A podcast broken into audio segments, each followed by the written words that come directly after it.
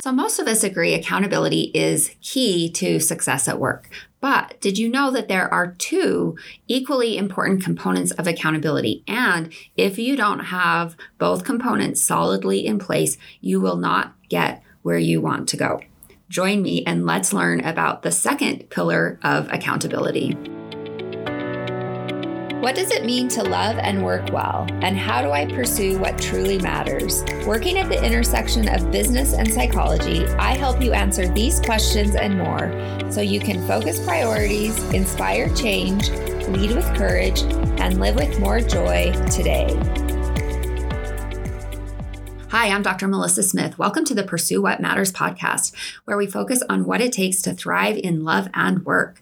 So, if you joined me last week for the podcast, I introduced the first pillar of accountability, which is responsibility. And this week, of course, we are going to focus in on the second pillar of accountability, which is ownership. Now, when you hear responsibility and ownership, you might think, they sound like the same term, but they're not. They are related, um, but hopefully today, you know, with the podcast, you can clarify a little bit more the nuance around accountability.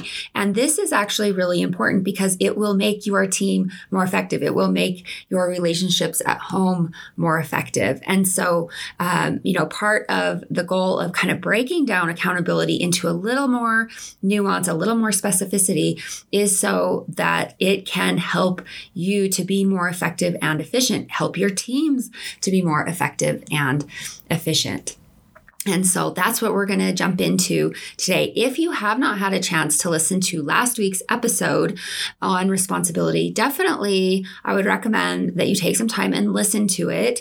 Um, I will link to it in the show notes because these two episodes really um, are a pair. And so, um, you know, you can listen to this one first and then go back and listen, or, you know, start with responsibility and then follow up with this episode. You choose.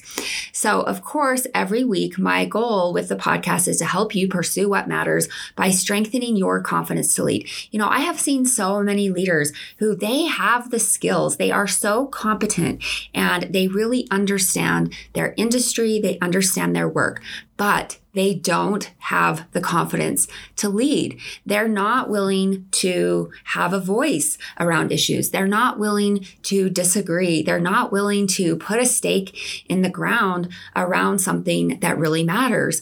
And that when this happens, right, it really does hamper our ability to contribute. It hampers our ability to reach our potential. And so, you know, there are so many incredible folks out there who are doing great work and yet the struggle with confidence holds them back.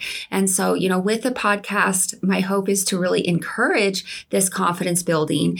And one of the ways that we can most effectively help um, to build confidence is by strengthening skills, strengthening understanding, strengthening perspective. And so, you know, when it comes to confidence, we always want to be taking action. And so, you know, with each podcast, my invitation is for you to take action. That's why I have um, solutions and practical application um, on every podcast. And so, when we think about strengthening your confidence to lead, I try to do that in one of three areas. So, first, leading with clarity. You must know what matters.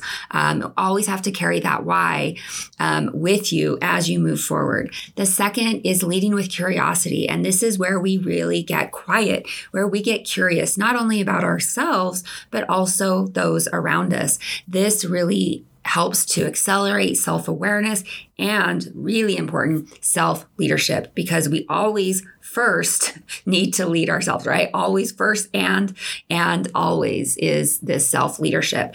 And then the third area is leading and building a community right because we're in we're in the business of making uh, your teams better. And as we reach our potential, right, as each individual reaches their potential, it never stays within that person. There's always a community. There are always people that benefit. There are always people who, you know, you need their gifts and they need yours.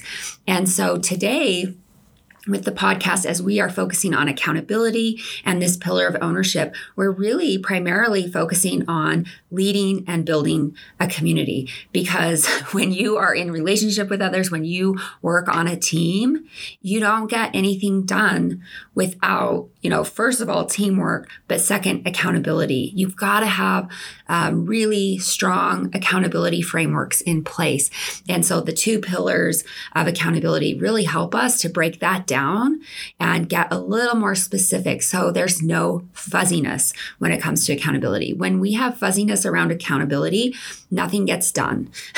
okay. And there's a lot of blaming and a lot of frustration um, and finger pointing. And obviously, we don't want that for you or your team, right? And this is equally applicable at home um, because if we think about our families, they are a team. And we certainly hope that you can see them that way. And it takes a lot of teamwork to make a family um, run and a home run and uh, to be successful and happy, right? That's really um, one of the great things that we want to look at. And it's not just about the pursuit of happiness because every research study will tell you that will be um, a failed endeavor.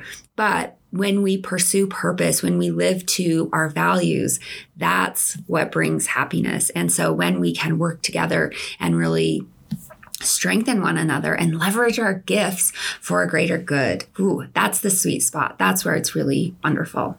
Okay, so I just want to review very quickly these two pillars of accountability, especially if you haven't had a chance to listen to last week's podcast, but also um, concepts bear repeating, right? Like when they're important, they bear repeating.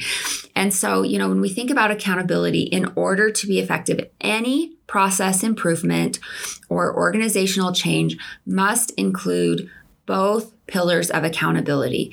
Now, the first pillar is responsibility, the second pillar is ownership. So, what do I mean?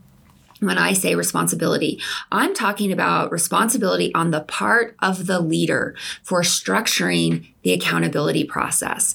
This is absolutely the leader's responsibility. You've got to provide a map, you've got to provide a framework, some structure so that your team knows what needs to be done and why it matters. And then, right, team members in collaboration figure out the how. And this is one of the ways that we avoid micromanagement. Um, it's one of the ways we avoid leaders being in all the weeds and and highly controlling, but the leader must take responsibility for creating and um, and holding the team accountable to the process. It doesn't mean that the leader is the only one responsible for creating that framework, but the leader the leader is responsible for that. Okay, they have a unique role in that. So now let's talk about this second pillar because this is this is what we're going to jump into today. So when we think about ownership, what I mean by that is ownership on the part of the team member for owning the change, owning the process, owning the task, right? So we all work together on teams. The research is very clear that increasingly our work is team based. And so each team member must own their part for the effective success um, of a team. And so we all own our parts. We all own our responsibilities, right? Our tasks, our roles within that accountability framework. And so that's what we really want to pay attention to. And so I have um, I have a good quote here from Gary Keller, and what he said is taking complete ownership of your outcomes by holding no one but yourself responsible for them is the most powerful thing you can do to drive your success right? And i i love um, this concept of ownership right? Like when we think about owning something there is no question where that responsibility lies. And so i really do like that quote from gary um, keller. And you know i can think of an example for myself myself in my own career development where owning owning my career and owning my professional development was a game changer. And I've possibly talked about this before, right? If, if, if, if we spend any time on the podcast, I probably have. But, you know, at my first uh, my first real job, right, out of graduate school. So, right, I had spent 11 years in grad school. So it, it was, it was a long time coming for this first, you know, what I would say is career um, placement. I certainly had lots of jobs before then. But when I took that position, first of all, it was a great position and I grew so much. But from day one, I was very, very proactive about, you know, developing opportunities, developing strengths and skills in that position. And so I, because I was proactive, right, because I was curious, and that's really a big part of it. I was curious and I was so passionate about the topic that I really wanted to learn and I wanted to become better, right? I mean, I came with a lot of skills, especially after 11 years of school, but obviously we're always growing. And I think that is one of the most important uh, perspectives to help you to have success in career is that this willingness to learn and this humility, this recognition that, okay, like I have some great skills, but I should always be growing. I should always be a student. And so because I was very proactive and I asked a lot of questions and I said yes to a lot of opportunities, I, it opened up so many doors to me, right? So, first of all, uh, folks that I worked with, and especially leadership, they saw that I was approaching the work differently, right? Now, for a lot of people, when they get settled into their, you know, first career, especially postgraduate studies, it's easy to take the attitude of, okay, like I've just run a long race and now it's time to relax. And they kind of settle in to a slower gear. And if they're not careful, right, they don't continue to grow and develop. And, you know, when we think about graduate school, um, internships, anything like that, those are periods of time where there's a high intensity learning and growth. And that's by design. Um, but if we let off the gas, um, if we put, if we put um, our gear in into you know first gear, we are um, we we run the risk of actually moving into park and stagnating if we're not careful. Now that doesn't mean that we don't want to take time and collect our breath and really recover from these high growth periods, but you should always own your career development. Do not ever um, give that responsibility to anyone else because it's not their responsibility. And what you'll find is that if you have a really great mentor who's looking out for you, you might be very, very fortunate. Um, but for most of us, what we find is that we stagnate, we fail to develop. We do fine. Um, and maybe we're even considered a good employee, but we're not growing and we're not um, we're not growing actually to our potential. And so, you know, I was very proactive and it opened up so many doors for me because, right, leadership thought, leadership saw that I was um, interested in opportunities. And so they started giving me more opportunities. And so, of course, this led to clinical leadership. It led to a lot of marketing engagement, a lot of speaking across the country. And all of these efforts really contributed to me having a very strong reputation and being well known in this um, in this network. And that was that was huge right? Like every step builds upon the next. And so you have more connection um, to vision and more connection actually to your own potential. And so it's just highlight highlighting again how incredibly important it is to own your career development. Um, so let's think about some specifics here when it comes to ownership. So, again, ownership on the part of team members for owning change, owning process, owning uh, a role, owning a task. And so, there are three key points here that I want um, to give to you to really help you to break down okay, how can I really own this? And for those of you leading a team, really considering how you can drill down into the these concepts of accountability to make help make your teams more effective. So uh, the first point is, of course, team members take ownership for task or project management and are accountable to the team and the organization in that process.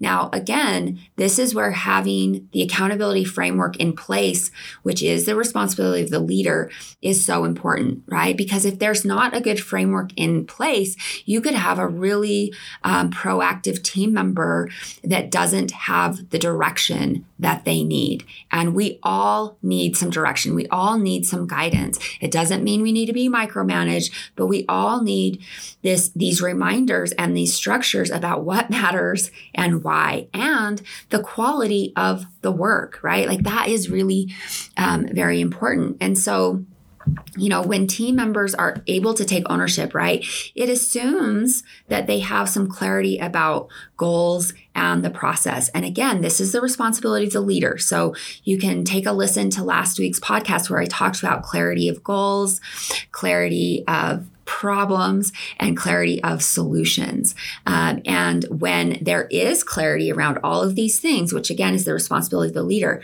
man, it makes the work so much more effective and efficient.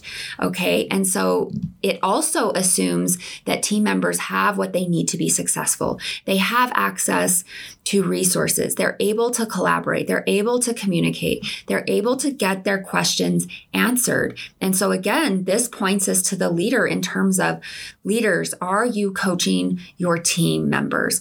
Are you available for them? Do you have communication channels that facilitate collaboration, especially when we think about team based work. Like this is part of that accountability framework um, that establishing that communication framework. And so we really want to pay attention to that. And so from John C. Maxwell, a really wonderful leadership uh, uh, thought leader, he said the success of a vision is determined by its ownership by both the leader and the people, right? We all need to be aligned on vision. And so those are some of the concepts I talked about last week. So, um, you can check those out. So, the first key is that team members take ownership. The second point is that we have a proactive stance versus a reactive stance. And this is really important for um, efficiency. Um, so when when team members take a proactive role in communication and collaboration and leading task completion um, efficiently and effectively, it just it creates a synergistic flow in the work, right? Like everything goes more smoothly.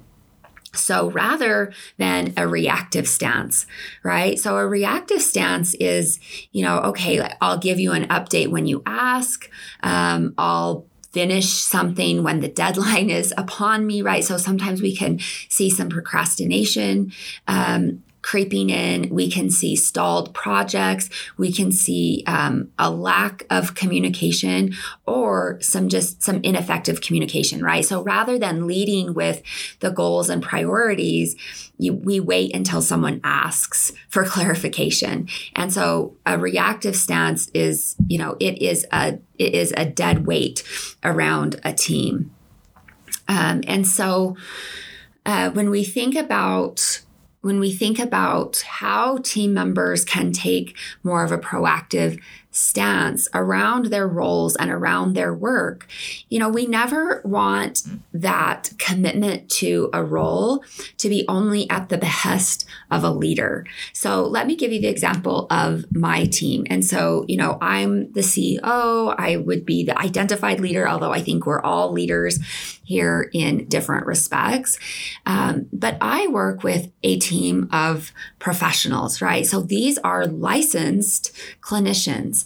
So they have received higher um, higher education in their field of study. They have a professional organization with professional standards and ethics, and they're also licensed by the state. And so we have um, an ethical standard within the state and professional standards within um, within that uh, legal framework. And so that makes it really helpful for me as a leader, right? When I am um, creating an accountability framework for our clinicians, right? It is not on my shoulders alone because each of the clinicians, including myself as a licensed psychologist, we all have additional frameworks that help to guide our behavior. And so there is a personal investment for each of us to live to those standards, right? That is set apart from, you know, their specific work for our team here at Balance Health and Healing.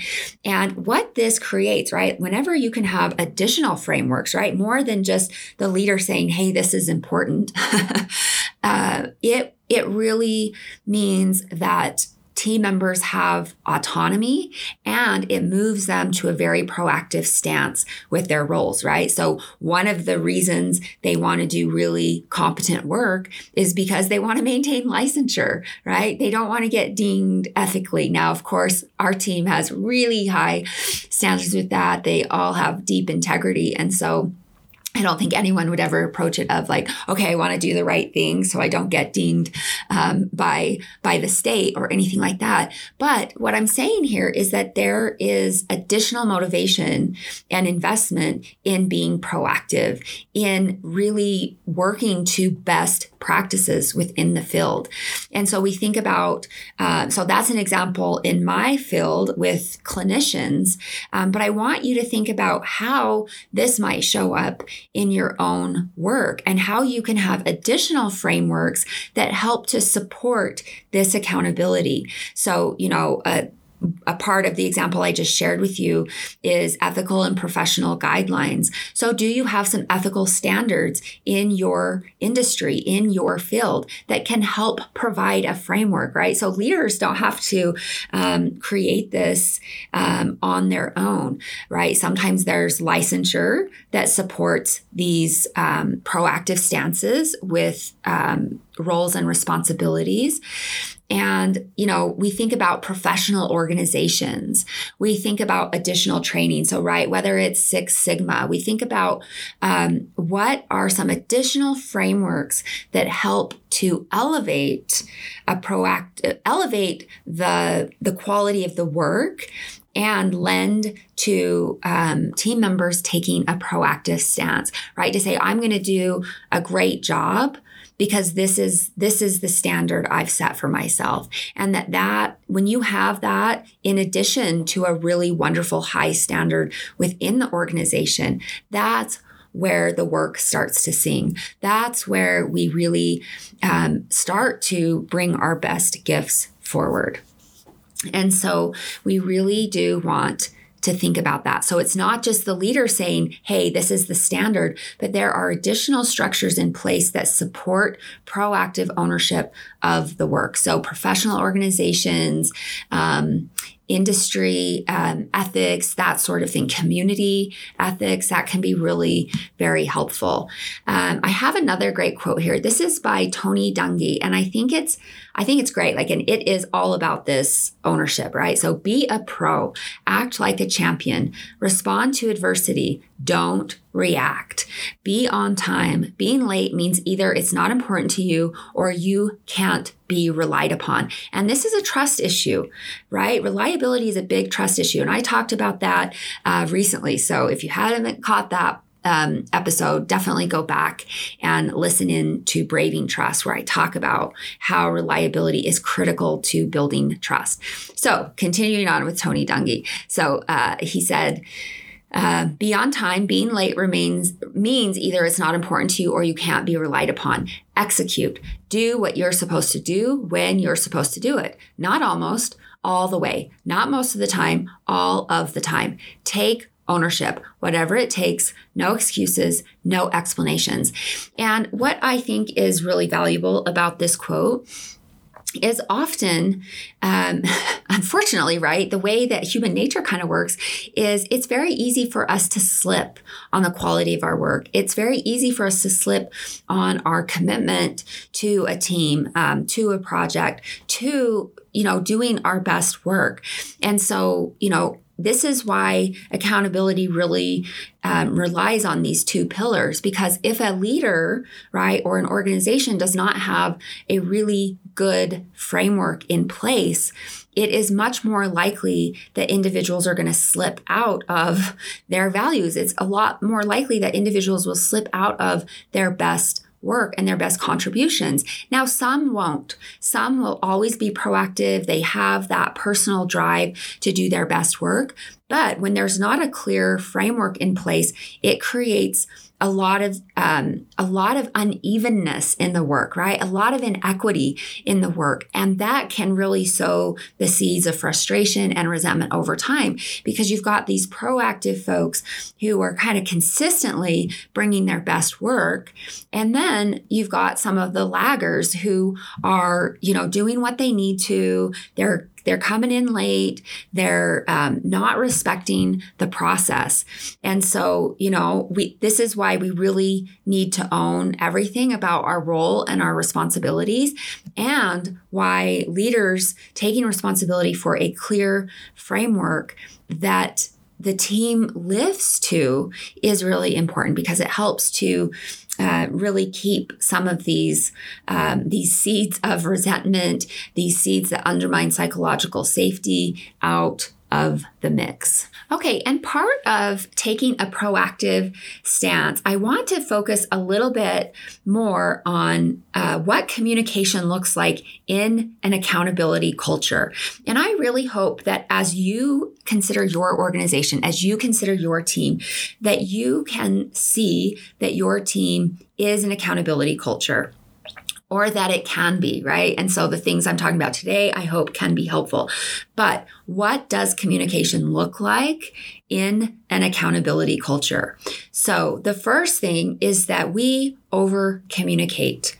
We always err on the side of over communication because what might be perfectly clear to your mind may be perfectly fuzzy to another team member or to another stakeholder.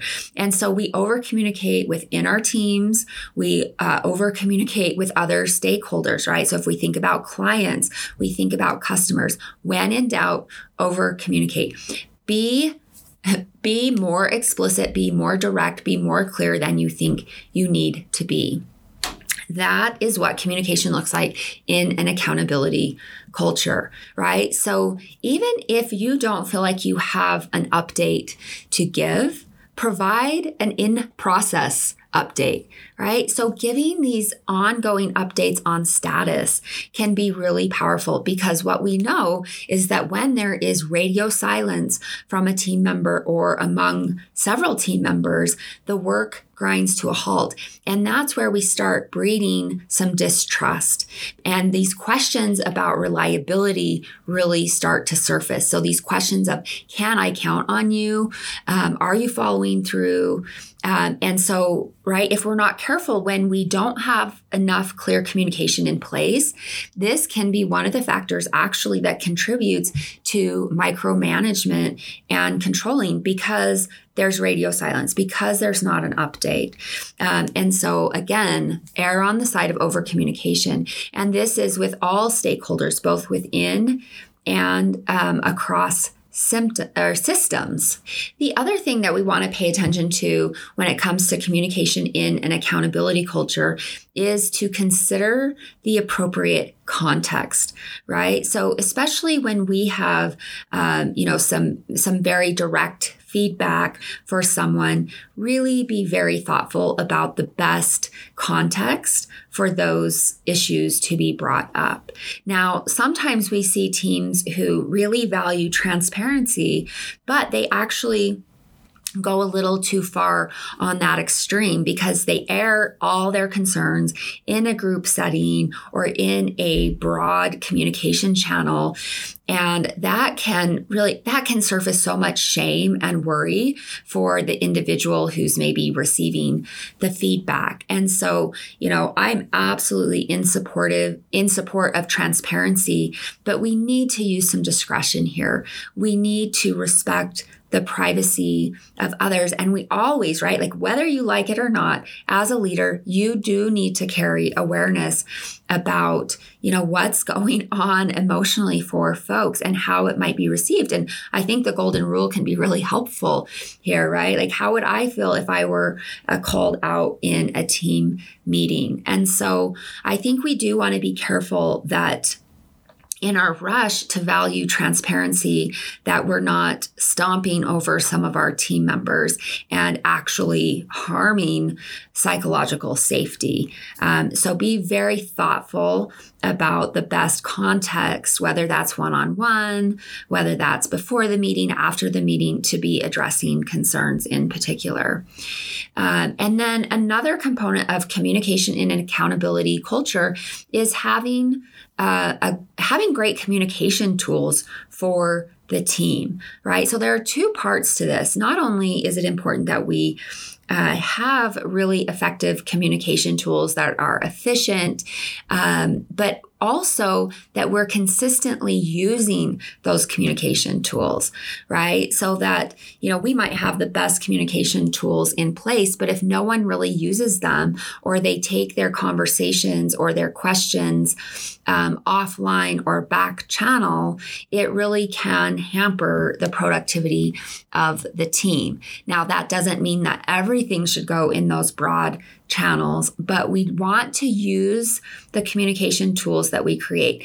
So, if we think about uh, a stand up meeting for a team, having a one page um, form that everyone utilizes in preparation for that meeting. So, right, that we have some clarity about what we're doing and why it matters. That would be kind of your top line and then we have a breakdown of team members and responsibilities, right? And everyone everyone completes this communication tool and that tool is used right to facilitate the meeting whether this is a weekly project meeting or whether it's a briefer stand-up meeting right you choose and obviously the length of that communication tool would shift depending on um, the function of the meeting but it really ensures that everyone is taking ownership because they need to complete the form they need to be accountable for their status and where they're at, timelines.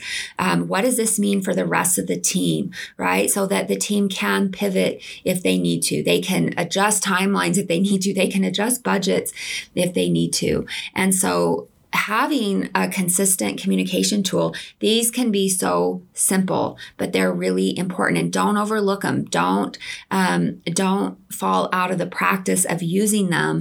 Um, and then, of course, the second component of that is be consistent. Use them every time. Um, and, you know, in the great book, Business Made Simple from Donald Miller, he has a great section on execution and he he actually gives you a really nice framework for these types of templates. So that could be a good resource. Now, I reviewed that book not too long ago. Um, and so, you know, if you really want some help in this execution piece, I would recommend Business Made Simple. Another really great resource comes from Dare to Lead, which is Brene Brown's work and uh, book and research. And she has the five C's model, which really is designed to help facilitate strategic thinking and decision making. And so she talks about these five C's that can really be kind of check marks for the team as you meet to say, okay, where are we at on things? Where, you know, who's owning what? Um, how are we doing with timelines? How are we doing with resources? How are we doing with budgets? And so those are two um, recommendations that I would point you to if you really want help on creating a communication template for your team. So, you know, the the next component of communication and I've already touched on this is the clarity of communication. So be absolutely clear about what you are intending to communicate. So every meeting should have a top 1 to 3 priorities. Every project meeting should lead with the goals of the project and why it matters. Um, and so we want to be abundantly clear. Um, we want to be clear about what are we hoping to get out of the community communication, right? So if you think about this communication tool or template, what's the purpose of that, right? Like, what is your intention and what do you want from others and what do you need from others? So use it as an information gathering tool, but be very explicit about that. Be clear, make the case for why uh, you're using the tool. So, from Peter Block, he said, All we have to do to create the future is to change the nature of our conversations, to go from blame to ownership, and from bargaining to commitment and from problem solving to possibility. So I think this is really great. When we get going on a project or we're in the weeds um, as a team, it is so easy to get pulled back into blaming.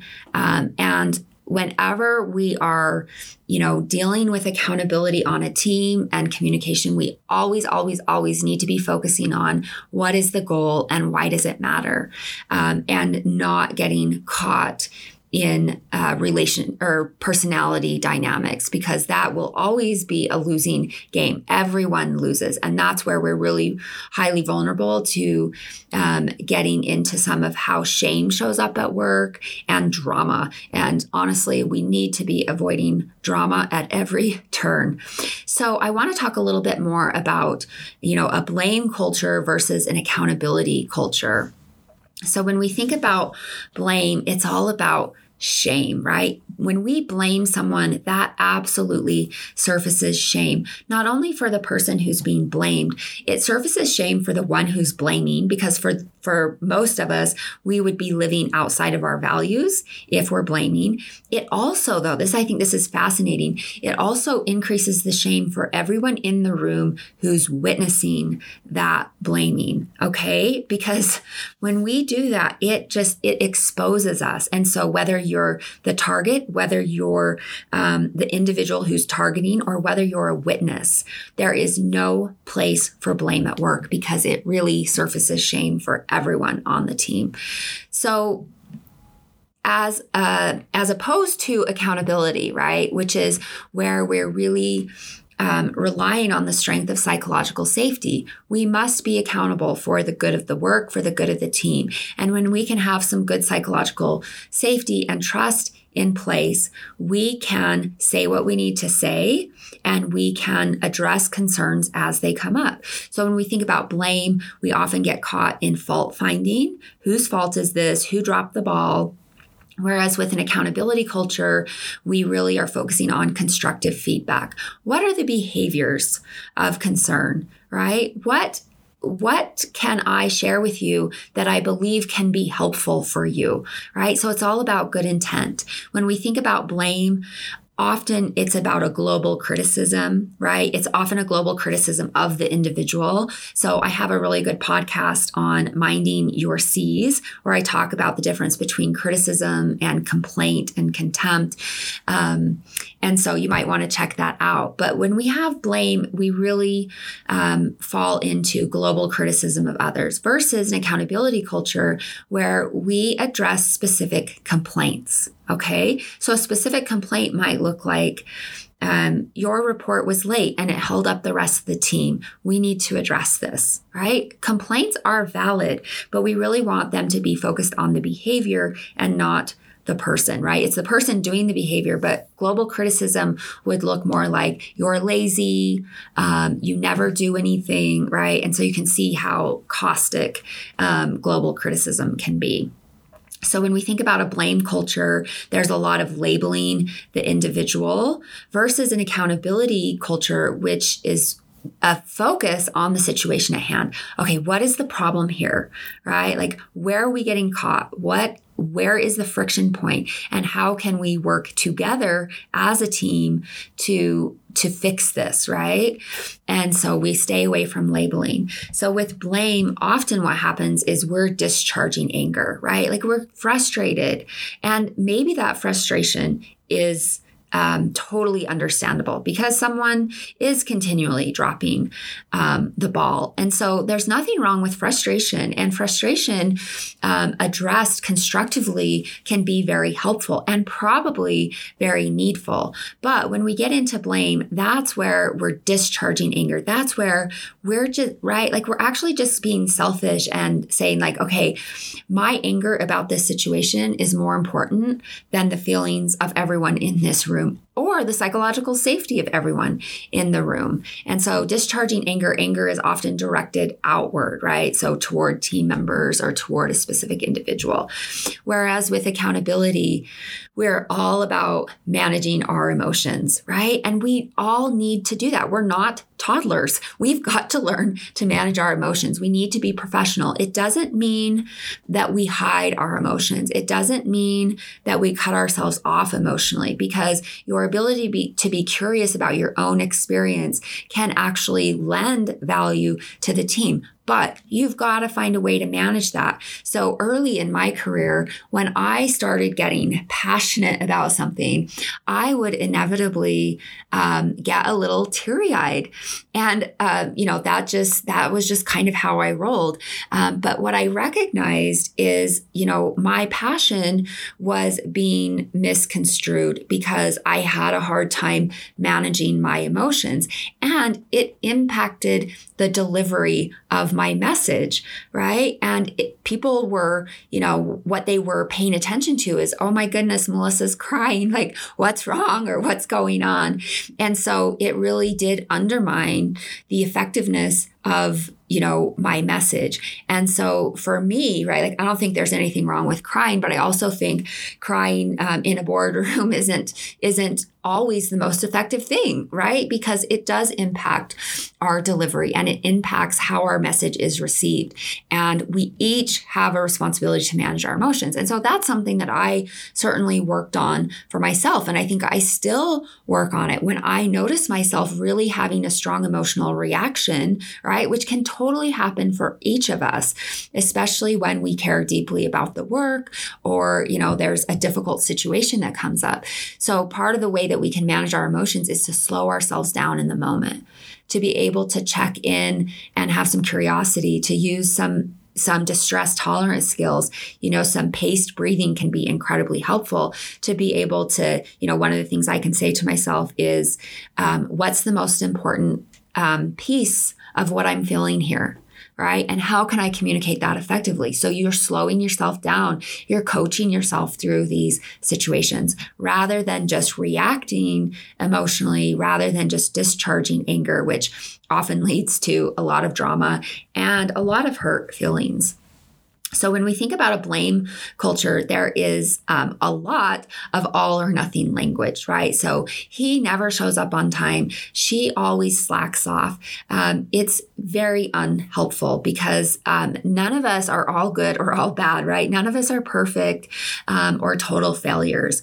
Um, and so, we really do want to stay away from all or nothing language. Now, our brains kind of like all or nothing language because it simplifies things for us. It helps us to make decisions. It helps us to draw conclusions and move on, especially when there's um, more emotional charge with a situation. But we want to stay away from it because it all or nothing language does not serve us. And so instead, with an accountability culture, we want to think about specific targeted language. So, meaning that we are precise, we are specific about concerns, we are able to identify the concern, we're able to pin down what's happening for us. And all of this goes back to leading with curiosity because you've got to have a certain amount of self awareness to be able to be specific and precise with your language. So, um, a couple couple more to talk about. First of all, is with a blame culture, we have a lack of direction or follow up, right? So you might have a good framework in place, but no one's really utilizing it. No one's really following up, um, and so that's a problem. Versus an accountability culture where we do have consistent follow up and there's corrective action as needed. So, right, like if someone is not um, pulling their weight on a role or or a responsibility we have accountability on the team that we know that's going to be addressed, right? We're not going to sweep that under the rug. We're not going to hope that, we're not going to wring our hands and just hope that the change happens because chances are it will not. So we take corrective action and we can do that with care. We can do that with absolute respect, but we're not going to ignore problems. And then the last difference that I want to talk about with a blame culture, we compare unfairly. So comparisons among team members can be disastrous. It really undermines psychological um, safety. And often when we make comparisons, we are doing that very unfairly, right? Like we're trying to support our narrative or our case. And so it's just not a good idea. Um, versus accountability, where we really want to teach and model specifically, right? Like we want to, I want you to think of yourselves as a coach where you can teach um, the principle or the concept or the skill, and you can model that, right? And of course, we know that example is the most powerful teacher.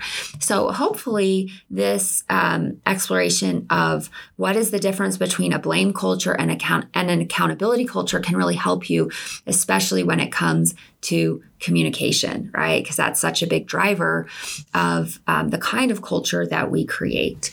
So now I want to talk about the last key point when it comes to ownership. And I want you to think about a pulling process versus a pushing process. Okay. So, you know, when we think about um, a pulling uh, culture or process, this is where you know, um, team members or leaders specifically pull for the information that they need.